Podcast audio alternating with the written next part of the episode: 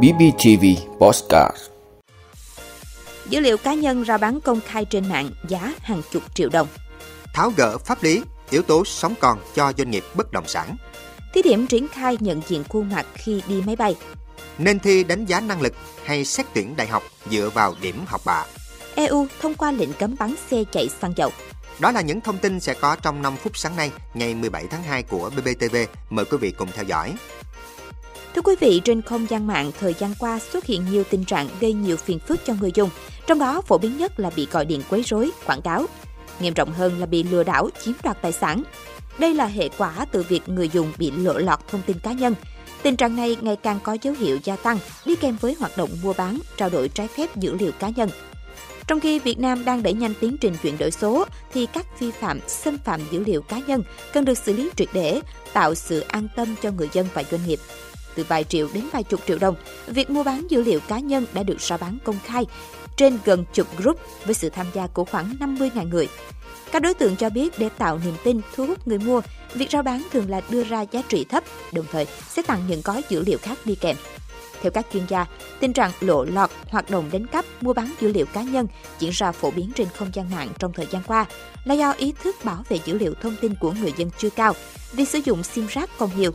Ngoài ra, bộ hành lang pháp lý chưa phù hợp với thực tiễn, dữ liệu cá nhân vẫn chưa được xem là tài sản, chế tài xử lý chưa đủ sức răng đe.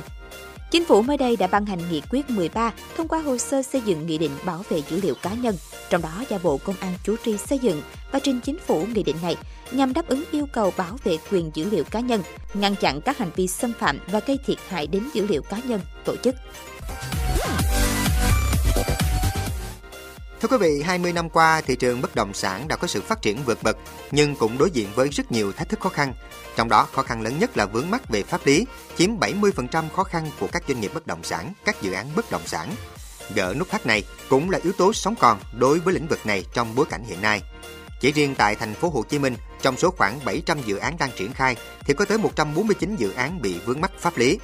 Vốn đầu tư vào dự án gồm vốn vay ngân hàng và các nguồn khác. Thủ tục pháp lý chậm trễ một ngày, chi phí vốn sẽ tăng lên một ngày.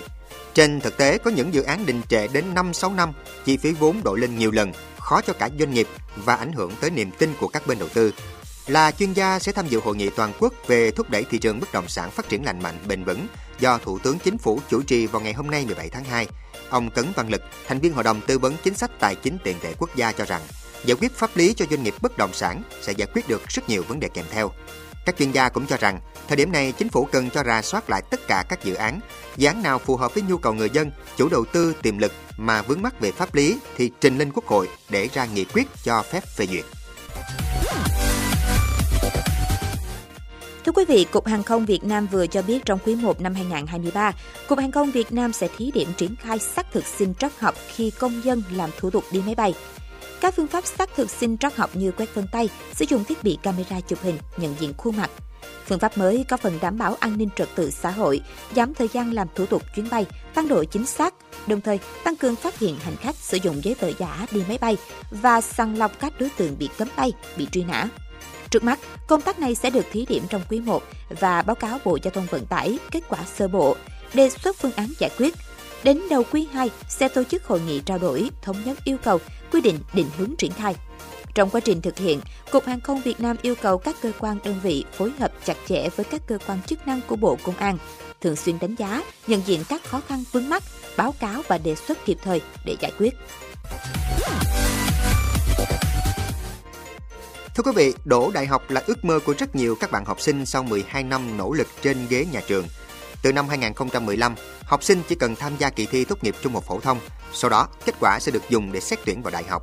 Đây được coi là bước tiến để giảm tải việc học lệch, ôn luyện lò thi, vừa lãng phí vừa áp lực cho học sinh cuối cấp. Thế nhưng hiện nay, ngày càng nhiều trường tự tổ chức các kỳ thi riêng để lấy kết quả đó xét tuyển vào đại học. Theo Bộ Giáo dục và Đào tạo, năm ngoái, các trường dành hơn 30.000 chỉ tiêu xét tuyển từ điểm thi đánh giá năng lực tư duy. Năm nay, bởi nhiều trường mở rộng quy mô tổ chức và dành thêm chỉ tiêu cho phương thức này, dự đoán số thí sinh vào đại học bằng cách này sẽ tăng so với năm trước. Thi cử là nhằm mục đích phân loại, đánh giá và tuyển chọn những thí sinh phù hợp với yêu cầu đủ tiêu chuẩn.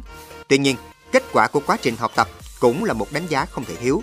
Chính vì vậy, làm sao để vừa đảm bảo công bằng cho các thí sinh, làm sao để không có sự sai phạm, không có gian lận, trục lợi là vấn đề cấp thiết phải xử lý.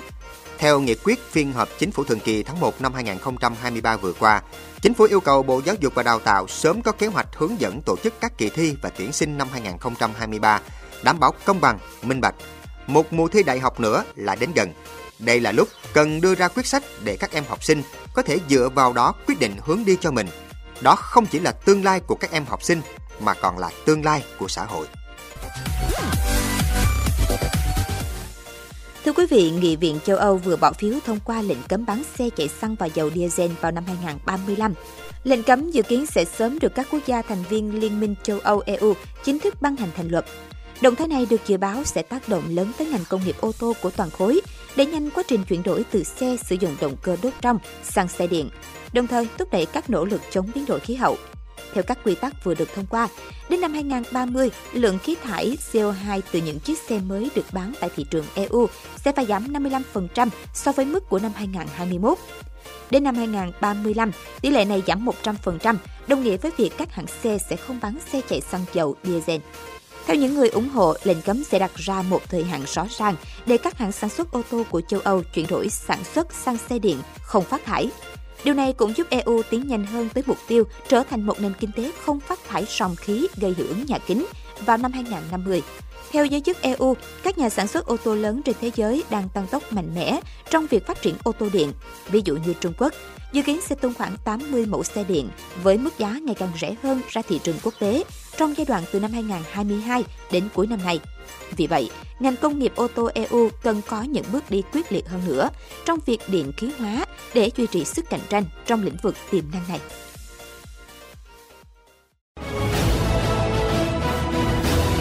Cảm ơn quý vị đã luôn ủng hộ các chương trình của Đài Phát thanh truyền hình và báo Bình Phước. Nếu có nhu cầu đăng thông tin quảng cáo ra vặt, quý khách hàng vui lòng liên hệ phòng dịch vụ quảng cáo phát hành số điện thoại 02713 887065. BBTV, vì bạn, mỗi ngày.